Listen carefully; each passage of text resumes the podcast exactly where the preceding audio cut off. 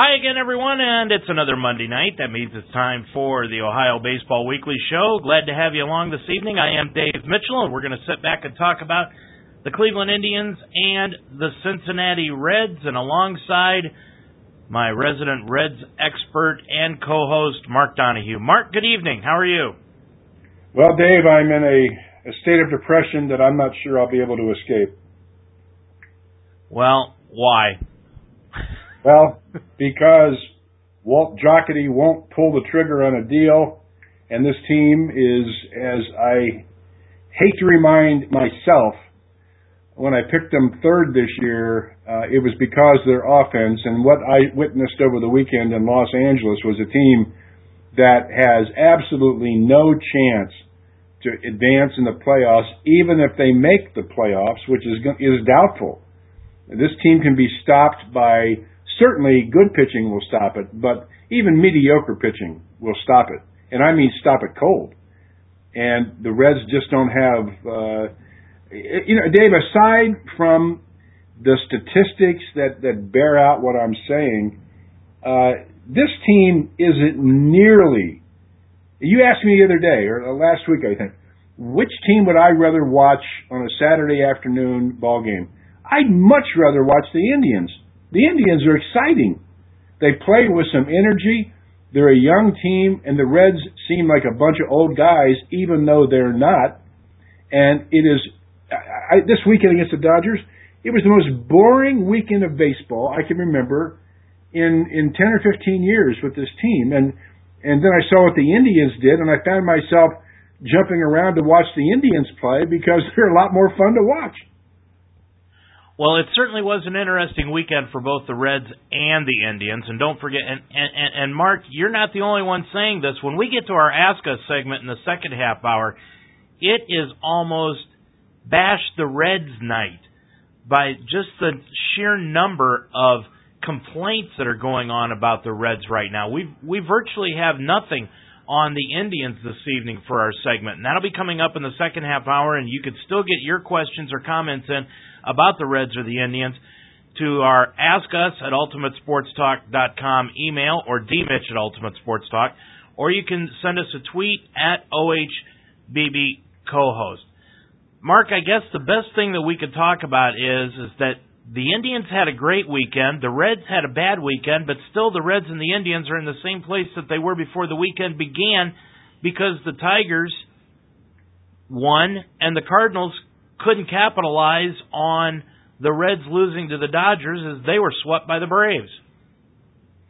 Yeah, the Reds got lucky to the extent that they they didn't lose any ground. But that's you know at this stage of the year, this is the time you, you need to gain ground when you're five games back, and the number one team in the league loses, they get swept, and you don't you don't pick up any ground. Uh, it, it was a tough weekend, but you know there are losses and there are losses you know, you play, the Reds got great pitching, and it's so depressing that someone who's not, I, I don't hold myself out to be a, a, a front office expert, but you don't need to be a front office expert to look at this team in spring training, and then after four months of the year, this team can't hit.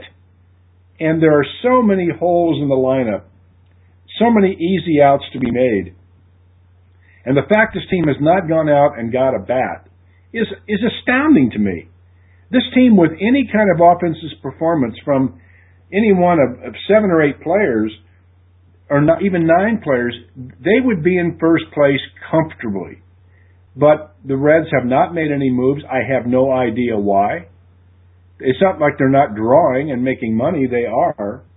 And yet the team hasn't done a darn thing. And uh, as I said, that the thing that irritates me more than anything is how boring this team is. Certainly, we the, the most obvious comparison is the Indians because we talk about them all the time. But the Indians are an exciting ball club, and the Reds aren't. Well, another thing, another thing we're going to talk about later on tonight, Mark. We're, we're going to get into the trade details, but another thing we're going to get into is Pete Rose is back into the news, and he did a couple of interviews last week with Colin Cowherd of ESPN and Dan Patrick on the Dan Patrick Show.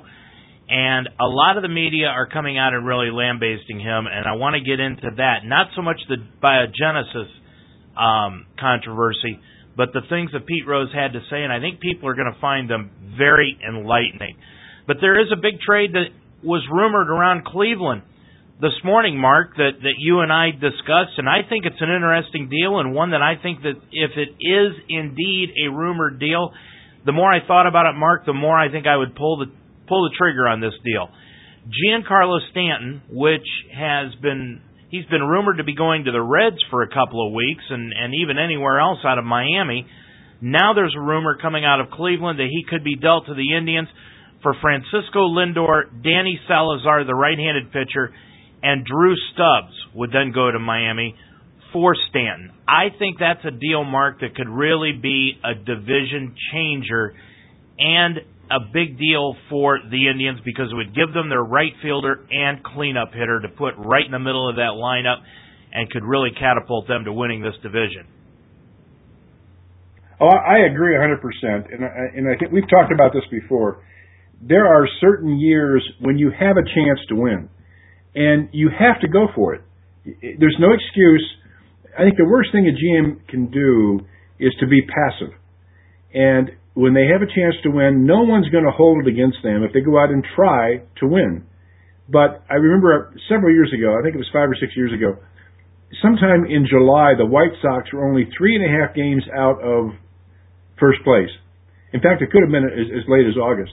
I mean, they were in it, and they ended up trading you know, almost their entire team because the, the GM just gave up, and the fans never forgave him for that because they had a chance to win it.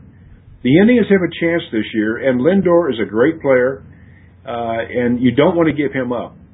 But Gr Stanton is a is a guy that arguably he's already a great player. Lindor could be a great player. Stanton's there, and if the Indians get him and they don't win, okay, you still have a guy who's 23 years old, and he's under contract I think for two more years and then you you know you decide if you want to trade him or not after that. But uh, the Indians have a chance to win with that with that pitching, and uh, I would hope the front office goes out there and, and swings a deal to put that team over the top. Well, like I said, I think it's a deal that if it is the deal that is being rumored, I think that's an outstanding deal I, I, for both clubs. I mean, first of all, you're sending Miami an outfielder in Drew Stubbs, who I think has played – some good baseball this year. Outstanding, no. Good baseball, yes. He he's been an upgrade over what the Indians had a year ago. Francisco Lindor would give them their shortstop of the future if his potential pans out. And Danny Salazar has already come up to the major leagues this year and has thrown a complete, uh, or I should say, an eight inning ball game for the Indians and won that ball game and was outstanding in it. I think they would be giving up a lot of talent, Mark but they're going to be getting a, a major contributor to the ball club this year and someone that they're going to have a hold of not only this year and next year, but the year after that, and then they can re-sign him because the deals for Bourn and Swisher will be out. So they would be able to sign him to a long-term contract. I think it's a deal that if it is true, they've got to make it. Yeah, I, I do too. And there's there's no it's not a money issue because of the the way the contracts are uh, structured. But what what would the Indians want from the Reds for Lindor?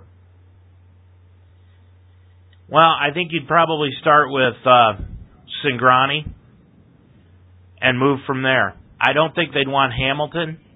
Um, at least, at least I wouldn't. I, I'd be looking at Prob- probably starting with Cingrani and, and moving on from there. I don't think there's anybody that the Reds have right now, other than I mean Brandon Phillips. They would have to put at third base, but he left such a bad taste in the Indians' mouths when they let him go the first time when Eric Wedge was the manager. I don't really think they'd want him back.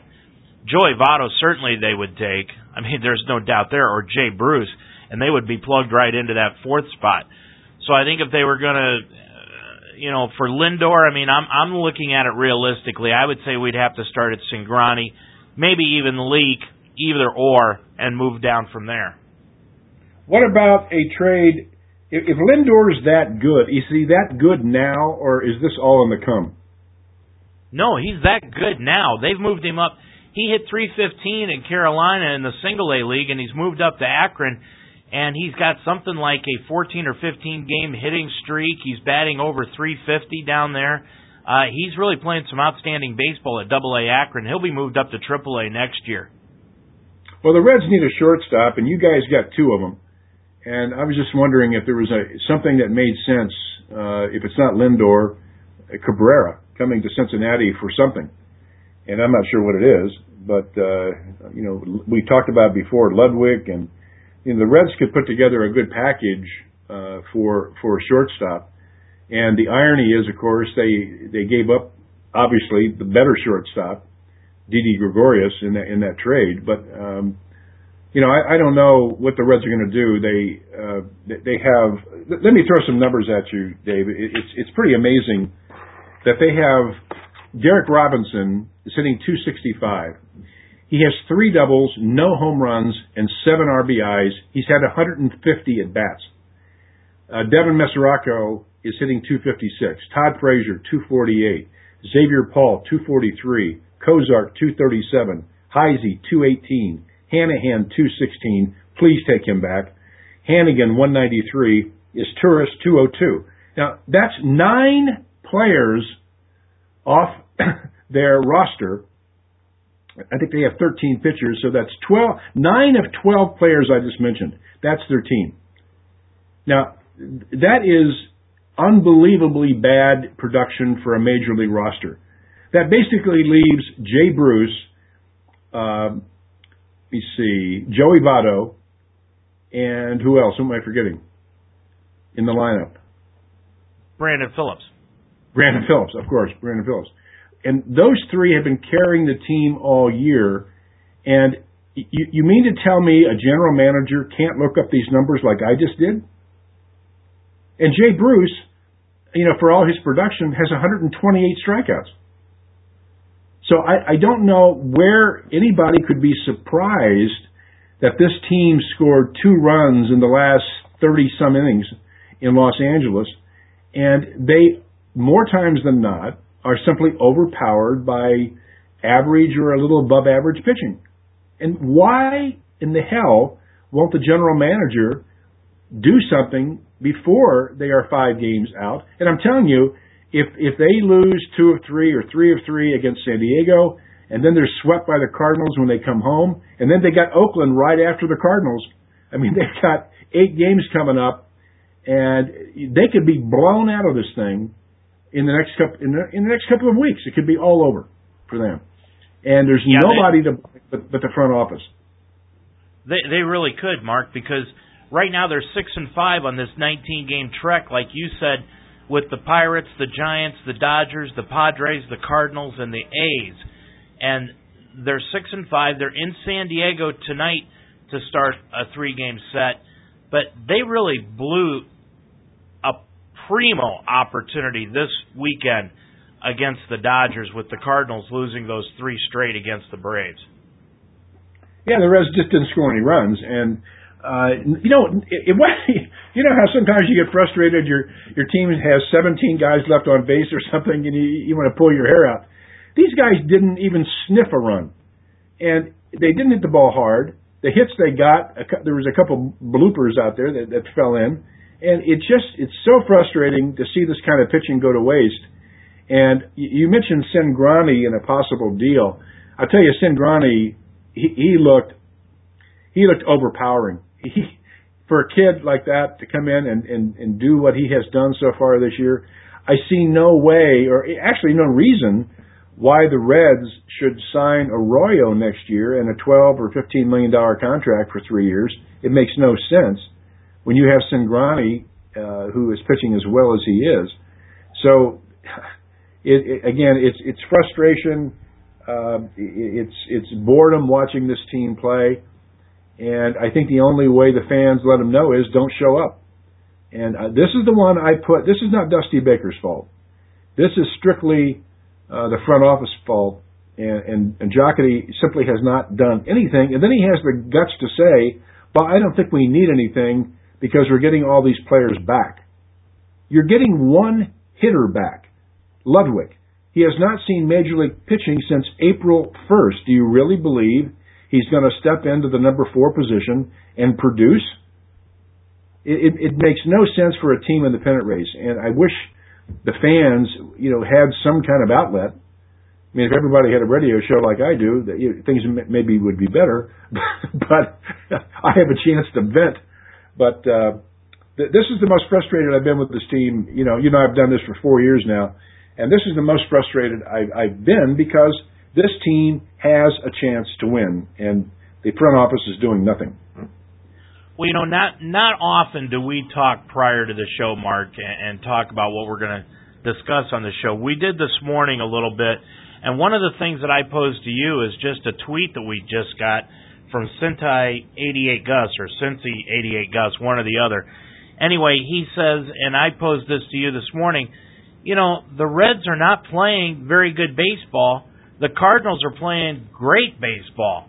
But yet the Reds are still only five games out. This thing is right there in front of them. It's like a carrot dangled on the end of a string.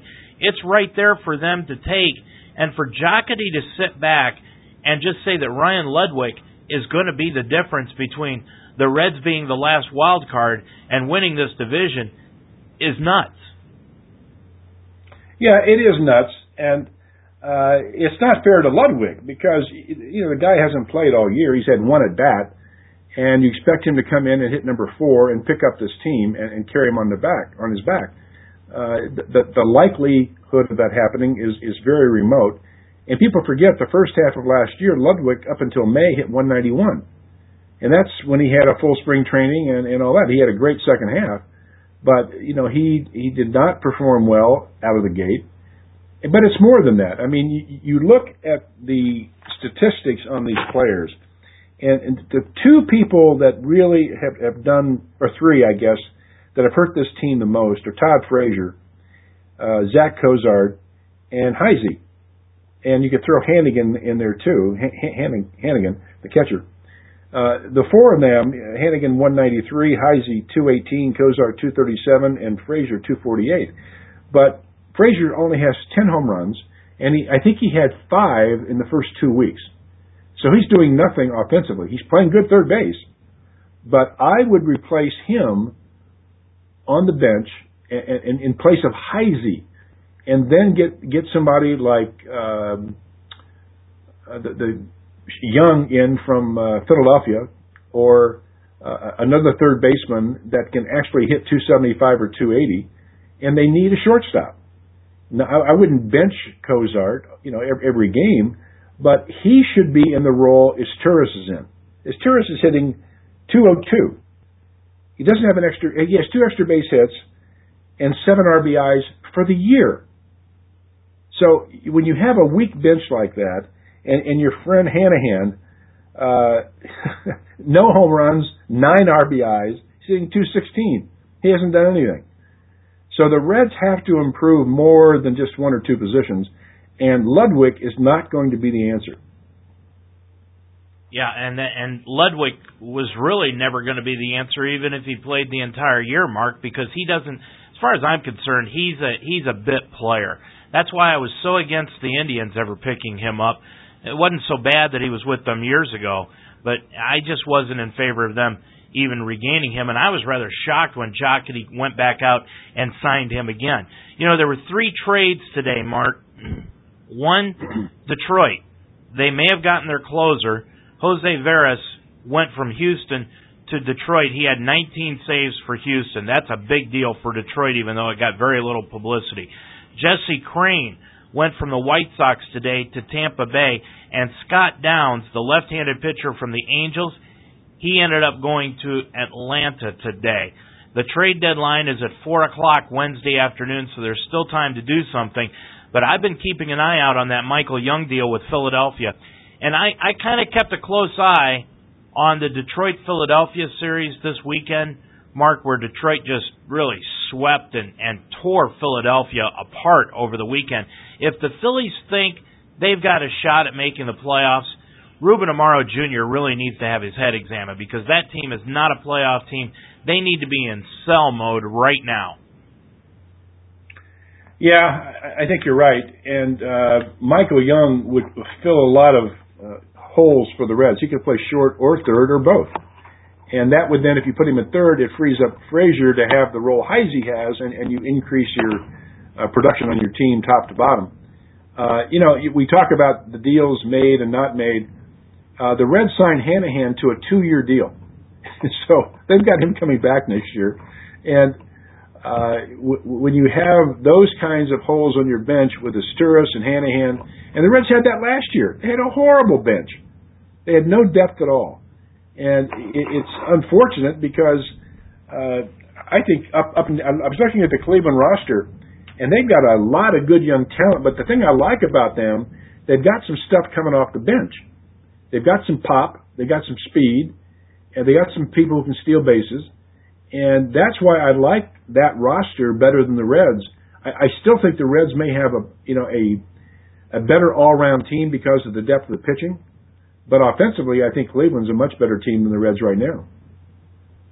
Mark, we've got so much going on with our Ask Us segment. I want to slip into this Pete Rose thing real quick before we go to the break. And before we do that, if you've got any other comments that you want to give us uh, here at uh, the Ohio Baseball Weekly Show, feel free to tweet them into us at Alt Sports Talk, ULT Sports Talk. That's at Alt Sports Talk. So tweet them into us then. We'll get to them in the second half hour. You know, Pete Rose was on Colin Cowherd, uh, the ESPN radio show that's on every day from 10 until 1 on the ESPN affiliates. And he had some interesting comments, I thought, Mark, and I want to play just a couple of them right now and then get into this Jeff Passan thing with Yahoo Sports. But let's listen to what Pete had to say about the possibility of helping out Major League Baseball with this biogenesis and steroid situation. If I could uh, say something about Ron or anybody else, uh, uh, I, I wish they would take note from what I did and, and and come clean as quickly as you can. Don't lie if you did something. Okay, I I, I kind of wish that I could I could go around to all the uh, the minor league camps during spring training and and talk to these guys and, and and tell them what not to do and just look at what happened to me and and, and go from there. I, I think I could get through to some of these guys who are thinking about taking steroids or thinking about doing this or thinking about doing that. And you know, when you're 18, 19, 20 years old, it's very easy to be led down the wrong path. And and I just think with my experience and and uh, it seems like we all think we can get away with something. And I, I just think that that uh, if baseball gave me the opportunity, I think I could help the game. I think I could restore some some integrity to the game as as far as what's going on in it right now. Mark, when we had Johnny Bench on back in May, I asked him specifically about Pete and what it would take for him to finally get over this and get into the Hall of Fame. And the very first thing that Johnny said was he was going to have to perform a mea culpa to Major League Baseball. I think that was it. You know, Dave, what irritates me uh, about the things I heard today on, on, what you sent me, what does he have to do? He, he, he, no matter what he does, the haters they twist it around so it sounds as if he's doing something else. The guy's in his 70s now. He he is paid dearly for what he did. He didn't kill anybody. He didn't use drugs. He didn't sell drugs. He bet on his own team. Stupid, Pete. Pete knows it was stupid. Pete just said it was stupid. I shouldn't have done it. But worst of all, I shouldn't have lied about it. What else could he say? That Absolutely. Would and and, and I don't mean to cut you off, Mark, but uh, that brings me to this Jeff Passan from Yahoo Sports. Now, this is a two minute cut. It starts off with Pete talking on the Dan Patrick show about the biogenesis scandal, and then Jeff Passan, to me, proves what kind of agenda he has against Pete Rose. Just listen to this.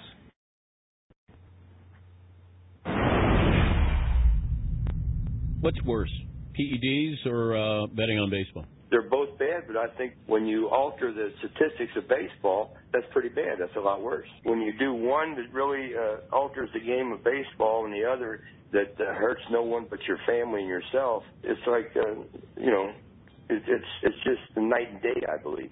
I'm Evan Doherty, joined on the phone by Yahoo Sports' Jeff Passan. Jeff, we just heard from Pete Rose there on the Dan Patrick Show. Seems like another ploy by Pete Rose to get Hall of Fame consideration. But what do you say? Which is worse, betting on baseball or using performance enhancing drugs? Well, Pete Rose is always going to try and get into the Hall of Fame by hook or by crook. And, you know, for somebody who says he's remorseful, he's still signing autographs saying, Pete Rose, I bet on baseball. So that tells you uh, what Pete Rose is about, and that's himself. As far as the crux of his argument, though, uh, I still think it rings false. While I understand that both of them are uh, illegal under baseball's rules and uh, thus should both be punished and penalized, the simple fact is when you talk about betting on a game, you're talking about not just the integrity of the game itself, but of the possibilities that you open up to losing. And if Pete Rose can say all he wants that he only bet on the Reds to win when he was betting, but the fact is, uh, when you bet on games, that goes into the managerial calculus. That goes into your decision making. That, that has to be in the back of your mind somewhere or another the whole time. And while the betting rules are the worst case scenario for baseball, you know, they want to make sure that another World Series doesn't get thrown. The simple fact is, this is the one uh, overwhelming and overriding rule in baseball that you are taught early on. Do not bet on baseball. And as bad as performance enhancing drugs are perceived to be, betting is even worse. And as you mentioned, he's clearly not ashamed of it, the fact that he bet on baseball. He's played this before, made the argument, hey, what I did isn't as bad as what these guys are doing now. From the guys that you talk to around baseball, is he really having any chance here of helping his Hall of Fame cause by saying this?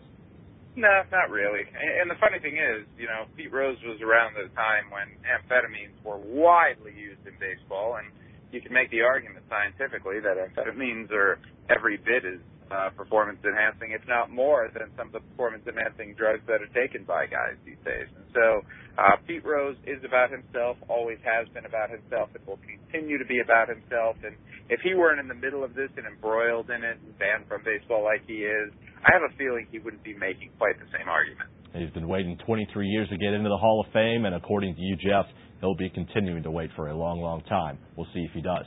Thanks a lot. This. And that was Yahoo Sports. I want to thank them for the courtesy of allowing us to, to air that. Mark, I guess uh, the first question I have on this is Is Jeff Passan saying that players like Bob Gibson, Sandy Koufax, Al Kaline, players of that ilk do not belong in the Hall of Fame because they took amphetamines? I don't think he knows what he's saying. Uh, he, he's he's trying to read Pete's mind and insert his own bias into Pete's answer and twist it around. What more can Pete do other than say what he said? I screwed up. I shouldn't have done it. And I think I could help young players understand that whether you're dealing in PEDs or you're gambling or you're doing drugs, whatever you're doing, don't do it because you've got the world by the short hairs and you, you can learn from a guy like Pete Rose. But when you have these kinds of writers who make these statements because of their own bias, uh, you know, they twist it around and they don't give anybody a chance for redemption. And again, Pete never killed anybody. And what what more does he have to do? Does he have to wear a you know a, hair suit and and beat himself? Uh, I think the guy's paid his debt to society, and uh, I think it would be a classy move by Major League Baseball uh, to to tip their hat to him in some way and say, "Okay, Pete, you, you've you've done your time, and now we want to embrace you into baseball. I, I don't know if he will ever get back into baseball. I think that's a long shot, but he certainly could be in the Hall of Fame. And I don't think the fans, if you polled the fans, I, I bet you'd have 75 to 80 percent of the people out there who would vote to have Pete reinstated into the Hall of Fame or, or something that they that, that they've forgiven Pete. And th- these people who this holier than thou approach to, you know, betting on your own team. Stupid, yes, it was, but it was a long time ago, and let's move on. And I agree with you. And we just got a tweet in from Billy at our Alt Sports Talk tweet that says, I will continue to boycott Major League Baseball until Pete Rose is reinstated. You cannot have a Hall of Fame without Rose in it. Too bad he bet on his team winning. He should have just cheated and he would only have been fined. Which you could make that argument, and Jeff Passan would have no argument against that, evidently. Apparently not. Uh, again, these guys who uh, you know pontificate from on high uh, about something like this, it really irritates me when you don't give. According to Passan, them, there's nothing Pete could say that would be redemptive in any way. And you know, Pete you know, he, he's trying to do the best he can under the circumstances. And yeah, he goes to these baseball shows and signs his name because it's the only way he can make a living. What is he supposed to do? Starve? So they, so he lives up to whatever role Passan or people like him think he should have. Uh, it, it's very irritating to me. It, it, it is me too because beforehand, Mark, all the media kept saying, all the writers kept saying was, Pete has to admit he did it. That's all he's done since the book that he ha- that he came out with. Up until now, that's all he's done is admitted what he did. Matter of fact, further on in that Colin Cowherd interview, um, he says that Colin asked him the question: Is it true that you were given by Bart Giamatti the option of a 10 year and a 7 year ban from baseball with immediate reinstatement, but you turned it down because Giamatti gave you his word that you could apply for reinstatement in one year after accepting the lifetime ban. And Pete said, Yes, that is absolutely true, but Bart Giamatti died. Fay Vincent was upset, and no one ever let him back into baseball from then on out. And another thing that Jeff Passan said, Mark, which I found rather weird was that they didn't want they did not want another World Series fixed. If anyone remembers that situation with the the White Sox, which the Black Sox scandal, that situation was adjudicated in a court of law that a lot of people don't understand, and those players were found not guilty. It was the commissioner of baseball that overturned that rule in the courts. He just ignored it and said, yes, they did throw the throw it, and then he banned them all from baseball, including shoeless Joe Jackson. But they were adjudicated in a court of law and found not guilty. That's true. I, not that I was there, but I remember that. And you know, one of the great quotes I remember.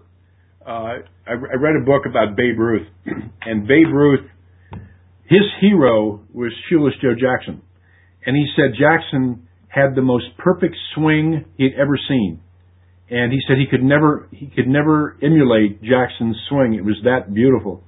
But he he would have been a player who who would have really uh, eclipsed Ty Cobb's 367 lifetime batting average. The guy was that great. And he was an uneducated young man out of the uh, I forget where he was in the South, but uh, uneducated, uh, couldn't read or write, and he got duped and it, it's unfortunate that those things happen. But uh, in, in Pete's case, uh, we all agree, and I, I'd be anxious to hear what the fans think out there. How many of them agree with us that that Pete's paid his due and it's time to move on? I'm glad you brought that up because that's what I want to bring up for the question for next week. I want the fans to write into us next week for our Ask Us segment and tell us which is worse. Pete Rose gambling on baseball, the biogenesis situation. Should Pete be in the hall? Or don't you really care about any of the above? That's what we'd like to hear for our Ask Us segment next week, and we're going to have our Ask Us segment for this week, and it's mainly all about the Reds, and we're going to do that right after this timeout. Here's Dylan Michael with two on and two out. Here's the pitch. Michael swings, and there's a drive to deep left field, and that ball is gone. A three-run home run by Dylan Michael. With that shot, Michael now takes the lead in home RBI. Last year's Rookie of the Year is having an even better year this season. Last at Bat, a novel by Mark Donahue. Available at Joseph A. Beth, Barnes & Noble, and Books & Company. And you can also get Mark's book, Last at Bat, here at UltimateSportsTalk.com. Just go to the right side of the web page and go ahead and order your copy. Well, it's time for our Ask Us segment on this week's Ohio Baseball Weekly show. This is where you ask us about the Reds and the Indians, and this week it's primarily the Reds. You can send us in your questions to ask us at ultimatesportstalk.com or tweet them in to at altsportstalk.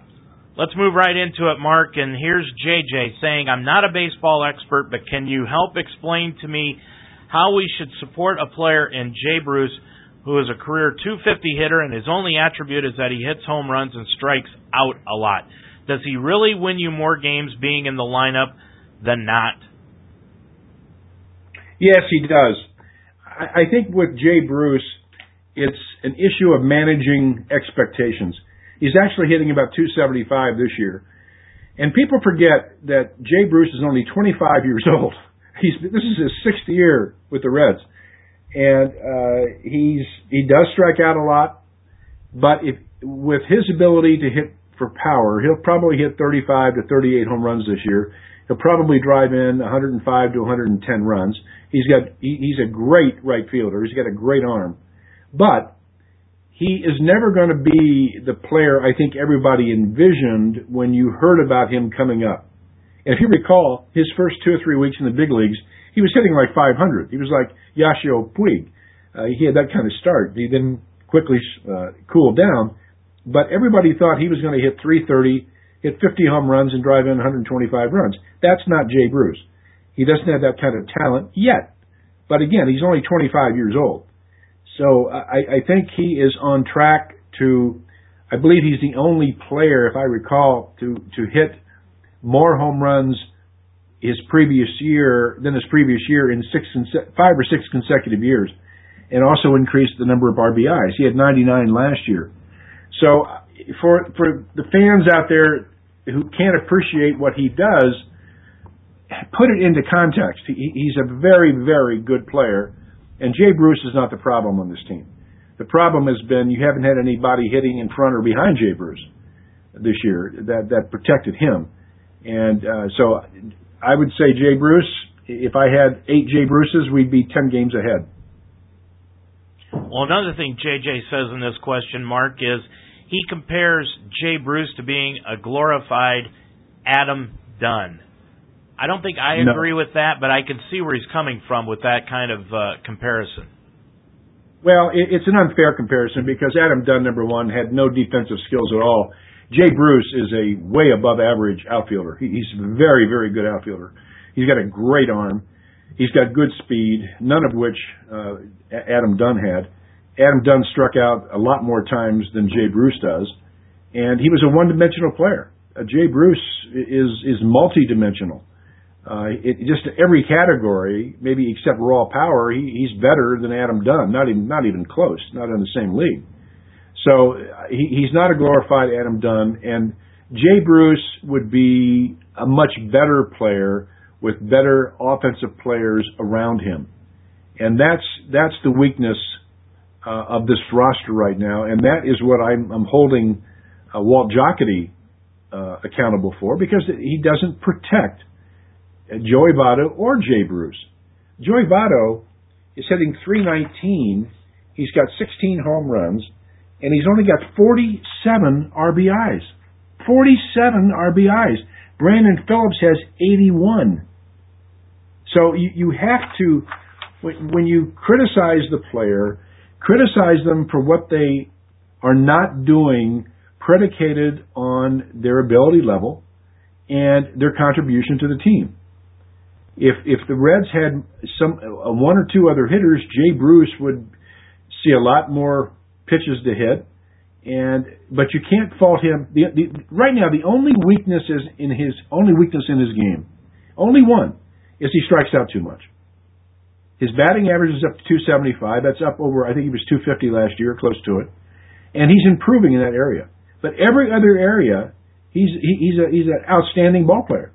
So I, I wouldn't I wouldn't pick on Jay Bruce. He's not the problem. We we have we have a lot more problems than Jay Bruce.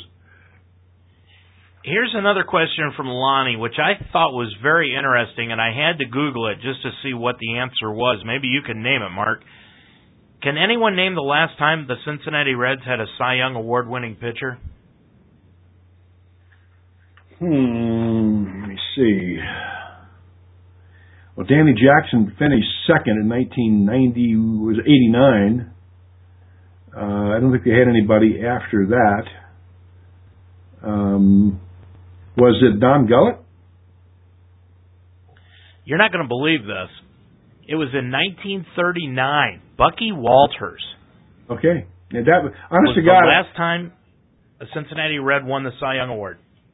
Yeah, before Gullett, I was thinking back to the, either the 39 or 40 team because uh, before Gullett in 75 and 76, there was nobody even you know remotely close to winning a Cy Young. And what my question to myself was, did they actually have the Cy Young Award that far back? But I was going to say Paul Derringer or Bucky Walters. Uh, you know, if they if it went back that far. Well, in total, there have been 18 seasons by 12 Reds pitchers that finished in the top five of the Cy Young Award voting, but no winners since 1939. Tom Seaver was in the top five three times. Mario Soto and Jose Rijo two times each. In addition to the two second place finishes mentioned above, there's been just one other that was Pete Schourek, who finished way behind Greg Maddux in 1995. Yeah, Pete Schourek had, had a great year in '95, and then he fell off the planet. But uh, people forget Danny Jackson would have won. What, was it '89? I think that year. Uh, but that's the year Orel Hershiser set the record for the most shutout innings, and that you know that put him over the top. Even though Danny Jackson had a better record. Yeah, here's here's another one from Braves fan 901 that just came in on the Twitter account. He wants to ask you the question when you mentioned the fact that Pete Rose didn't kill a guy, when did that become an argument for a player to be in the Hall of Fame? Well, it's the inconsistency about the Hall of Fame is that there are people in the Hall of Fame that have been accused of and even done things worse than Pete Rose has done. Since Pete, uh, Ty Cobb, uh, Tris Speaker, uh, they were both accused of throwing games, actually betting on their team to lose. And, uh, you know, it's, there's a lot of circumstantial evidence that baseball turned the other eye because they didn't want another Black Sox scandal. I mean, that's, that's, in every book you read, that's what's told.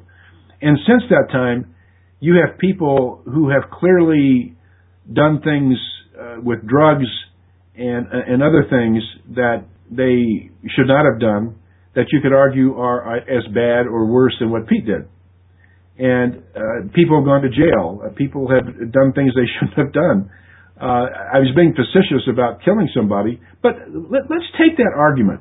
Let's take that argument. Let's say that somebody in the Hall of Fame did kill somebody. Does that mean they didn't earn their Hall of Fame stripes on the field? Or is it because we're punishing, punishing them for things outside of baseball? And if you get into that, if you start measuring the morality of people as a criteria for the Hall of Fame, you, you've, you've completely lost a lot of baseball fans. So, you know, it is, it is preposterous. Yeah, he didn't kill anybody. But what, what if he had? What if, what if Greg Maddux had killed somebody? What if Willie Mays had killed somebody or Hank Aaron? Should they be in the Hall of Fame? Well, you know, it it it depends on. Well, I even hate to say it this way, but you know, with Pete, it was after his playing days. His man, it happened. This whole thing happened when he was managing. It had nothing to do with his playing, and that is why he's going into the Hall of Fame, not because of his managing, but because of his playing career. Yes, but my question wasn't answered. Are we going to be judging people, baseball players, for their behavior outside of baseball? What if they beat their wives? What if they did drugs after baseball? What if they do uh, any number of things they shouldn't be doing? And we make the judgment, whoever we are, okay, well, they were a great baseball player, but because they did that act, we're going to kick him out of the Hall of Fame. Is, is that what people want? Or do you want the best baseball players in the world and you could have a plaque next to Pete Rose's name saying, Pete Rose, he bet on baseball and he lied about it. He also got 4,200 hits. you know, he was the greatest hitter of all time. He did a lot of bad things. What is wrong with having that kind of explanation about the total man? He was a great, he was the greatest, he was the most prolific hitter. He wasn't the greatest hitter, the most prolific hitter in the history of baseball. And to have him not in the Hall of Fame diminishes the Hall of Fame, in my opinion. But when do we stop judging these people on a morality basis outside of baseball? Because if you start doing that, I've played with a lot of guys in baseball that you wouldn't want to have marry your son or, or your your daughter. I can tell you that because they're bad guys, but they were great baseball players. So it's just a matter of how far do we take this. I agree, but the you know the one thing that I do want to bring up is the gambling influence has been most prevalent in this country with the game of football. Would you agree? Yes. Okay. That being said, Paul Hornung was suspended one year for gambling back in the early 60s. One year. And he was a player. And he bet on football games. He was a gambler. And he was suspended one year. What is the the justification for Paul Hornung being suspended one year as opposed to Pete Rose being banned for a lifetime, other than the point that Paul Hornung was making the NFL money on the field rather than off it. I tell you the difference here. It's Bud Selig. Uh, Bud Selig has a vendetta against Pete, and uh, until he's gone, uh, people have no chance to get in. That's that's the the long and short of it even the, the players that were against Pete 10 years ago have come around. Mike Schmidt, Johnny Bench, others have said, you know, enough's enough. Uh, let the guy in. So, uh, you know, we're beating a dead horse here because we're not going to be able to control anything. But I, I want to revisit. Um, I forget who asked about the, the Reds and, and their the rest of the season, but I, I have a proposal. I'd like to have Reds fans uh, think of these numbers D as in dog, S W. D S W. I think we ought to, should all uh, overrun the Reds front office with those three letters, and they stand for do something, Walt. Do something with, with this organization because right now you have a chance to win, and you're you you go on TV yesterday and say, yeah, things are going pretty good. We really don't need to add anything to our roster. Well, I, I disagree. I yeah. Here's Calbert. Calbert says this week you guys, or last week I should say, you guys mentioned Aroldis Chapman being better than Perez. I totally agree, but I think you guys don't emphasize how little value a closer really has on a Major League Baseball team. He is highly touted, but should be traded immediately because the Reds could win the series this year, but have critical pieces missing. Mark, do you think Aroldis Chapman being traded could bring enough pieces back to the Reds that they could offset the loss of him? Yes, I do, but you're you're thinking of him in the context of a reliever. And uh, I'm sorry, was this Colin who said this? Calvert. Calvert. Calvert. I, I think you're right. I agree with you that the that, that the relief, the closer role is way way overrated. But Aroldis Chapman is has an opportunity to become a number one starter in any rotation. So if you trade him with the idea he's a closer, he is going to bring you less value from the other team because they're going to agree with you and me that he, you know, as closer doesn't have that much value. But if the Reds had put him in the rotation, uh, this is a guy who pitched what four or five years in Cuba as a starter, starting at 16 or 17 years old he can start. And imagine a rotation next year with what they have this year, and you add uh, you add Chapman to it. I mean that that is a, a devastating starting rotation if Cueto comes back healthy. So I would consider maybe trading Homer Bailey. Uh, I would be trading. Um, I'm not sure I would trade anybody else but Bailey out of that rotation. But you could get a lot for Homer Bailey. And I would much rather have Chapman as a starter than Bailey. I think Bailey's just too inconsistent. And you could get a lot for a Homer Bailey as a starter, more than you could get from Chapman as a closer right now. Well, the one thing that I did say about Chapman going to Miami, Mark, was the fact that he would be a rock star. You were right there. He'd be a rock star down in Miami, even if you made him a uh, a starter. But hey, this leads in what just happened in the Indians game leads into our next question on our Ask Us segment. Jason Giambi in a 2-2 ball game in the bottom of the ninth came up and just clubbed a home run to deep center field to win the ball game in walk-off fashion for the Indians, 3 to 2 over the White Sox and Markey went into home plate standing. Puig yesterday went into home plate sliding. Will there be any repercussions the next time the Reds and the Dodgers meet up? I don't think so. I mean, the guy is a young kid. What's he, 21 years old? Uh, he's having an unbelievable year. He just won a ball game. Give him a break. You know, it's it's youthful exuberance and uh, I don't think anybody's going to hold a grudge for that. It's he wasn't really showing anybody up. Uh, in fact, you could argue that you know the the guy who was it Morales who broke his leg a couple of years ago jumping on home plate. Uh, I think that stuff's overrated. So I, I wouldn't I wouldn't think there'll be any repercussions. Well, the Reds now have won, or I should say, I'm sorry, the Indians now have won uh, four in a row over Texas and the Chicago White Sox. So it is a pretty good streak right now that the Indians are on. We we're getting lots of comments, Mark, on our Facebook page saying that Chapman will never be a quality starter. What do you think about that? I don't think you know until you give him a chance. I mean, I think he he has developed a slider this year, uh, which is much better than the one he had last year. And if he goes into the starting rotation uh, and he develops that slider, he can be devastating. He he can be Randy Johnson. Now, can he throw 99, 100, 102 miles an hour as a starter into the fifth inning? No, he can't. But that doesn't make him. Uh, it's not going to deter him from being a great pitcher. He could be an outstanding pitcher. My question with him is that we don't know about durability. We've never. Uh, the only time he has had arm trouble though is when he's pitched four or five days in a row out of the bullpen. Now, how does that translate into him being a starter? We don't know. And I think that's a mistake the Reds have made, although they did sign Broxton this year with the idea he was going to be a, a, a closer.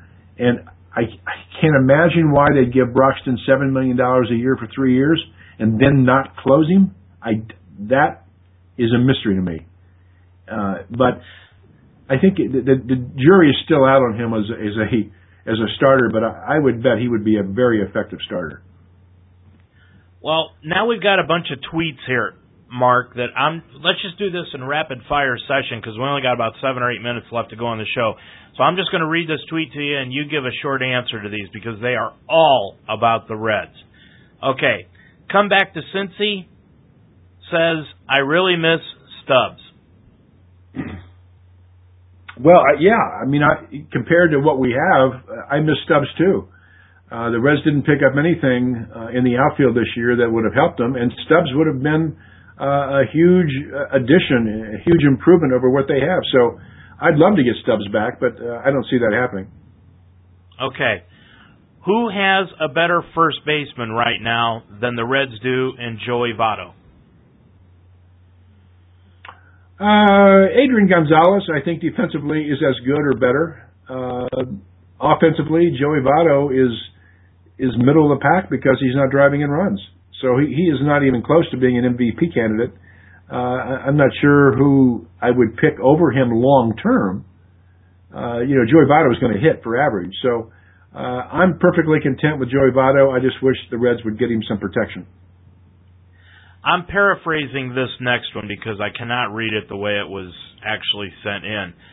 These Reds really stink.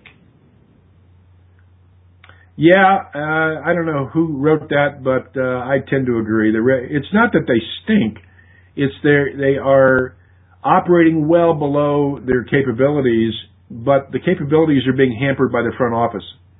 And when you when you have such a weak bench and you have no speed, no speed at all on this team. It's very unexciting. Uh, they just don't try to generate runs, and Uh, you know, this team, if they make the playoffs, they're going to get knocked out in the first round, no matter who they play. Is it too late to trade Shin-Soo Choo back to Cleveland? Yes. he's a free. and like you were he's a free agent. He's a free agent. You were he's saying anyway, Mark. He's not the problem. He's not the problem. He's hitting 290. He's got 14 home runs. He's driven a lot of runs for a leadoff guy. He's he's, stolen some. He's got 12 stolen bases. He's, he has an on base percentage well over 400. I mean, what more do you want out of a guy? But he's going to be a free agent after this year, and I don't think the Reds are going to re-sign him. Todd Frazier is awesome when he isn't playing like a minor leaguer. Amen. Uh, he, he, Todd Frazier is what they call a 4A player. Uh, he is uh, he, he's improved defensively much better than I thought he is. Thought he was, uh, but he has so many holes in the swing that unless he undergoes some major brain surgery relative to his swing, uh, he's going to swing his way out of the league. The, the pitchers have f- figured him out, and uh, he, he is not a threat at all offensively. Two more. I would high five the guy that fires Dusty Baker. Dusty Baker isn't the problem uh, Walt Jocketty's a problem. Dusty Baker is, uh, and, and honestly, managers are way, way overrated in terms of what their contribution to a team is. They're they're all good. They're all smart. They all know baseball, and baseball is not that tough a game. Uh, Dusty Baker isn't a problem. Final one, and I happen to like this one. This one was why I kept it as last. My best friend told me a joke last night. The Reds traded Didi Gregorius and kept Cozart oh wait, it happened. yeah, you don't know the other side of that. Uh, what did Arizona insist on? Would, would they have taken Cozart if the Reds had offered him instead of Gregorius? From a athletic perspective, no question, Didi Gregorius is is ten times the athlete that uh, that, that Cozart is. Uh, but the Reds, at one time, they had three great shortstops. They had Billy Hamilton, they had Didi Gregorius, they had Zach Cozart and it looks like they chose the wrong one. Well, there's one more that just came in. Joke of the night. Take Cozart, Heisey, Frazier, and his tourists. No, seriously, please take them. yeah, yeah, but what will we get for them? Uh, a Clark bar and a Coke. You know, that's what, what you're going to get for those guys. I don't know who's got. Honestly, Mark, I've got to think about this and think really hard. I don't know who's got a worse bench last year's Indians team or this year's Reds team? Well, the Reds last year were in the running too. It was a terrible bench last year, but uh, they've got no production at all, and uh, that that hurts you, you know, down not only when you have injuries, but down the, the stretch when you're trying to give guys rests. But the Reds are just helpless offensively, and uh, that's the problem. Uh, it's not the defensive part. They have guys who yesterday Robinson came up and struck out three times, and with the winning run at third base, one out, he hits a little bouncer toward the uh, third baseman, and Mesoraco's out at home. Uh, that wasn't Devin's fault. That was Robinson's fault. If you can't make contact and drive the ball to the other side, you're doing something wrong. So he, he's just part of the problem. But uh, don't forget DSW. Do something, Walt. Okay, the trade deadline is Wednesday at four o'clock in the afternoon. I don't see the Indians making the Giancarlo Stanton deal. I just don't see it happening. I think it's too big a splash. I do see them. Another trade that was rumored is they would trade Carlos Carrasco, who's in Columbus right now, to Colorado for a left-handed reliever, Josh Outman. Um, I think they'll probably make that deal. It'll probably be done tomorrow or early Wednesday. Mark, do you think the Reds will do anything? I'm a fan of Walt Jocketty. Uh, I hope they do something because if they don't, it's as if he doesn't care. This team can be improved. The question is, is he going to do it? Do you think he will? Yeah, I do. I mean, I'm going to give him the benefit of the doubt until he doesn't but I, I think he's too smart of a guy not to do something. But uh, Walt, if you don't make a deal, I'm afraid I'm gonna come after your job. This weekend, I'm going to put you on the spot one more time, Mark, before we sign off. This weekend, when St. Louis comes to town, will Michael Young be the third baseman for the Reds? Uh, no, I don't think he will. I think you might have a John Schuerholz from Chicago on the roster. Uh, you might have another shortstop uh, that they're going to go out and get. I don't know who it's going to be, but uh, Oakland's got a couple guys that, and the Reds have some relief pitchers that they could throw back at, at somebody. Uh, you know, they, they have some guys who are throwing the ball pretty well. So you know they have some they have some tools. It's just a matter of how do they deploy them. Okay, that's going to do it for this week. What do the Reds have coming up? Well, they got a lot coming up. They got San Diego tonight and tomorrow night uh, and uh, Wednesday night, and then they come home for a three-game series against the Cardinals, and then two games with Oakland. So they're after they better win two of three against San Diego because they could have a tough time the next five games. And you know, real quick, we didn't even bring this up tonight.